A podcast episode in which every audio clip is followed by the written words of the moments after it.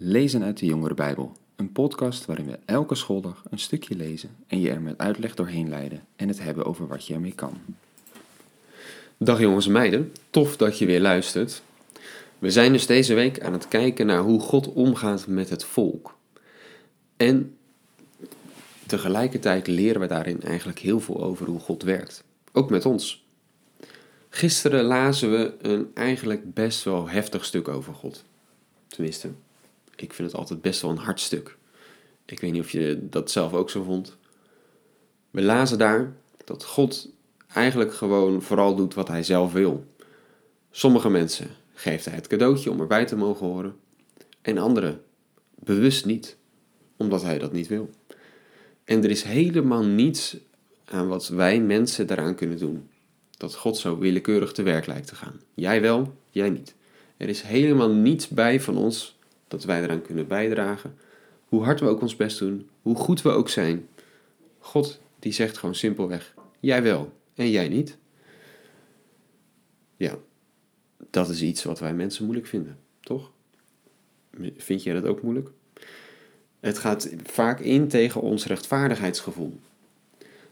De mensen tegen wie God jij niet zegt, ja, dat zijn dus de mensen die niet tot geloof komen in hun leven. En die hebben eigenlijk niet eens de kans gekregen van God om erbij te mogen horen. Ja, dat kan toch niet? En al snel zullen we dan tegen God willen zeggen dat het echt niet kan. Dat wat God doet in onze ogen niet goed is. Helemaal als we bedenken dat God dus mensen het geloof niet geeft en ze vervolgens er ook nog voor lijkt te straffen. Dat ze het leven niet goed hebben geleefd. Terwijl God zelf hen het geloof niet heeft gegeven.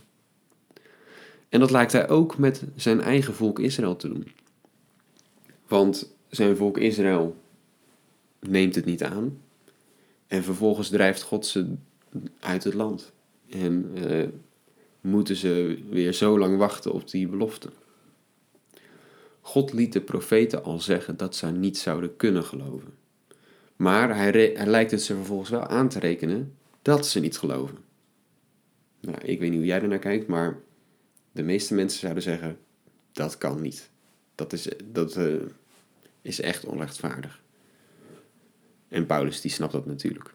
Die voorziet dat we die reactie zouden hebben en hij gaat er vervolgens gelijk op in. Dat is dan wel weer handig. En dat lezen we als we verder gaan lezen in hoofdstuk 9 van de Romeinenbrief. Paulus die schrijft daar: Maar nu zult u vragen: waarom roept God ons dan nog ter verantwoording? Niemand gaat toch in tegen zijn wil? Wie bent u eigenlijk dat u bent? Wie, ja, wie denkt u dat u bent? Een mens? Iets? Dat u iets tegen God zou kunnen inbrengen? Vraagt het aardewerk soms aan de pottenbakker: Waarom hebt u me gemaakt zoals ik eruit zie? Heeft de pottenbakker niet de vrijheid om van dezelfde klomp klei zowel een kostbare vaas als een alledaagse pot te maken? Maar ook al wil God zijn macht tonen en zijn toorn laten gelden, toch heeft hij degene die het voorwerp zijn van zijn toorn en bestemd zijn voor de ondergang, met veel geduld verdragen. Waarom anders dan om zijn overweldigende majesteit te tonen naar degene die het voorwerp zijn van zijn barmhartigheid en die hij tevoren bestemd heeft om in zijn majesteit te delen. Ja, het eerste antwoord wat Paulus geeft op onze vraag of het niet onrechtvaardig is hoe God te werk gaat, die is misschien wat onbevredigend. Want eigenlijk zegt hij dus: Ja, wie denk je wel dat je bent? Jij, een nietig mens, kan jij aan God vragen of het wel goed is wat hij aan het doen is? Wij hebben daar helemaal niets over te zeggen. Zeker niet tegen God. Want ja, God, hij is zo groot, hij heeft alles gemaakt. Hij staat boven ons, hij kan doen wat hij wil. En als hij wil dat mensen het niet zien, dan kan hij dat. En als hij wil dat mensen daarvoor ook nog ter verantwoording worden geroepen, dan kan hij dat ook. Maar misschien schuurt het vooral met het idee dat God liefde is.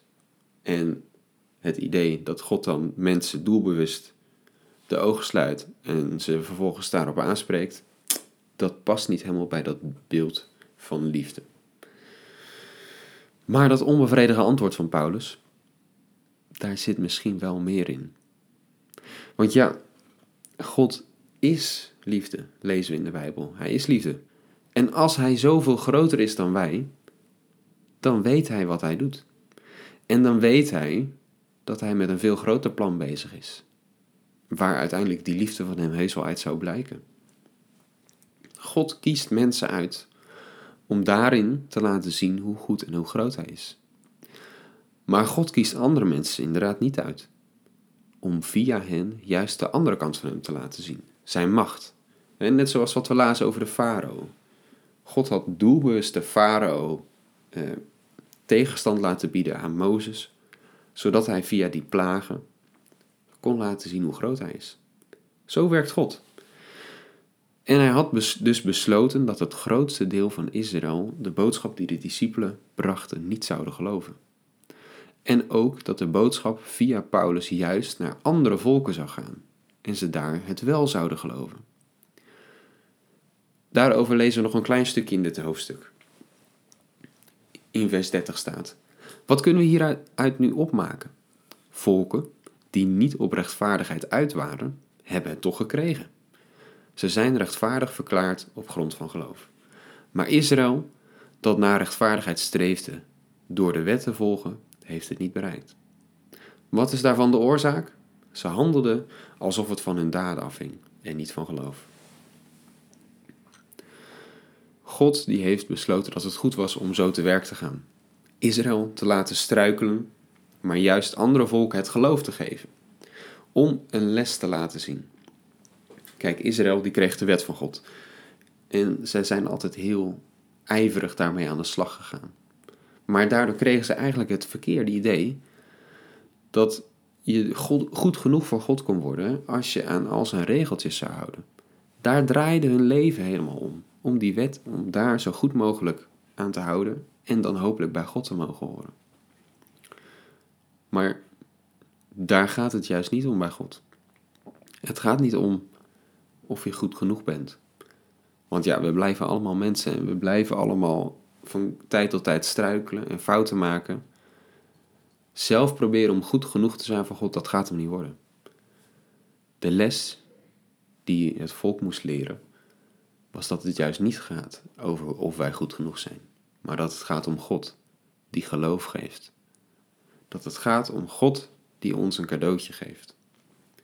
Niet omdat we het dus verdienen omdat we zo goed zijn, we verdienen het juist niet. En daarom is het een cadeautje. Daarom is het echt genade. Ja, want dat is ook wat genade betekent. De blijdschap die we krijgen als we dat cadeautje van God krijgen. Ook voor jou geldt dus. Je kan het niet verdienen bij God. Je kan niet beter of slechter worden in Gods ogen door wat je doet. Het is en het blijft echt een cadeautje. Nou ja, dat is een mooie les. dat Gods liefde niet afhankelijk is van wat wij doen of laten. Hij houdt gewoon van ons. Zoals een vader van zijn kind houdt. Onvoorwaardelijk. Maar ja, de vraag blijft wel een beetje hangen. Hoe zit het dan met Israël? En dat zullen we in de laatste twee uh, stukken van deze week zien. Dan gaan we wat verder in de Romeinenbrief.